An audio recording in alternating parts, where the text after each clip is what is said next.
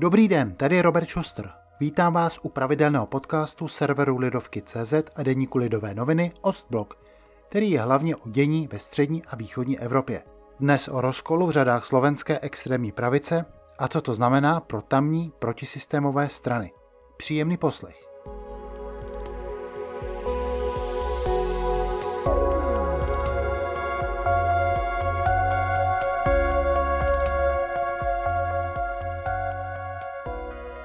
Už dlouho nebylo nic slyšet o Marianu Kotlebovi, šéfovi krajně pravicové strany Kotlebovci, Ľudová strana Naše Slovensko. Platilo to až do minulého týdne, kdy vyšlo najevo, že uskupení, které se vymezuje vůči menšinám a v minulosti si pohrávalo s neonacistickou symbolikou, se rozštěpilo. Mezi odpadlíky je i několik prominentních men, třeba europoslanec a dosavadní stranický místopředseda Milan Uhrík, či Milan Mazurek, jenž na sebe v minulosti upozornil výpady proti Romům. Připojil se i pravicově radikální hudebník Ondrej Jurica. Jeho songy patřily ještě před rokem, během kampaně před parlamentními volbami, ke stálému koloritu stranických mítinků. Oficiálním důvodem pro zemětřesení u Kotlebovců byla změna stanov, která má posílit roli stranického šéfa Kotleby. Přijata byla pokoutně, z kraje roku, v době, kdy se kvůli pokračujícím koronavirovým omezením nesmělo nikde scházet víc lidí pohromadě. Uhríkovi a jeho společníkům vadí, že o změnách nebyli předem informováni. Stejně tak, že dávají předsedovi do rukou mimořádné pravomoci. Nikde se v nich už třeba nepíše, jak dlouho trvá jeho mandát. Vypadla i povinnost svolat aspoň jednou ročně sjezd. A nové stanovy dali Kotlebovi do ruky pravomoc rozhodovat, kdo bude přijatý za člena. Jinými slovy, vůdcovský princip jako z učebnice politologie. Kotleba byl ovšem veden nikoli teoretickými úvahami, ale ryze praktickými pohnutkami. V dohledné době ho možná čeká nástup do vězení. Nejvyšší soud by už měl brzy rozhodnout, zda předseda ľudové strany Naše Slovensko porušil zákon, zakazující propagaci neonacistických symbolů.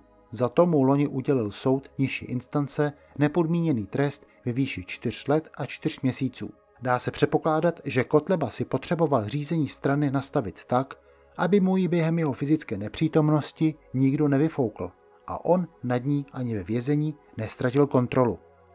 K aktuálnímu rozkolu došlo v době, kdy se podpora pro Kotlebovce začala po několika měsících blížit opět dvouciferným hodnotám. Potvrzovalo by to trend známý i odinut.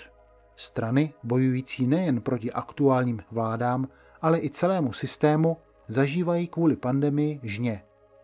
Skoro nikde totiž neprobíhá boj s koronavirem hladce. Celá hospodářská odvětví leží kvůli různě prodlužovaným lockdownům na lopatkách. A teď se ještě navíc objevily i problémy s dodávkami vakcín. Ať už, že jich je málo, nebo že jsou přidělovány podle nejasných pravidel. Slovensko je specifické tím, že v tamním opozičně protisystémovém rybníčku je hodně těsno. Vedle původních kotlebovců jejich čerstvých odštěpenců tam úspěšně loví i další predátoři. Kromě bývalého šéfa nejvyššího soudu Štefana Harabina nebo katolických fundamentalistů okolo Štefana Kufy si tam počíná stále úspěšněji i bývalý premiér Robert Fico.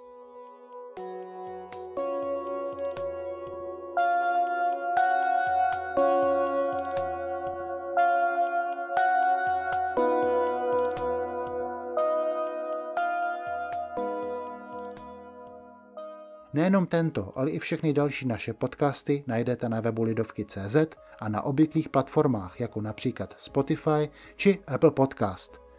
Za pozornost vám děkuje a všechno dobré přeje Robert Schuster.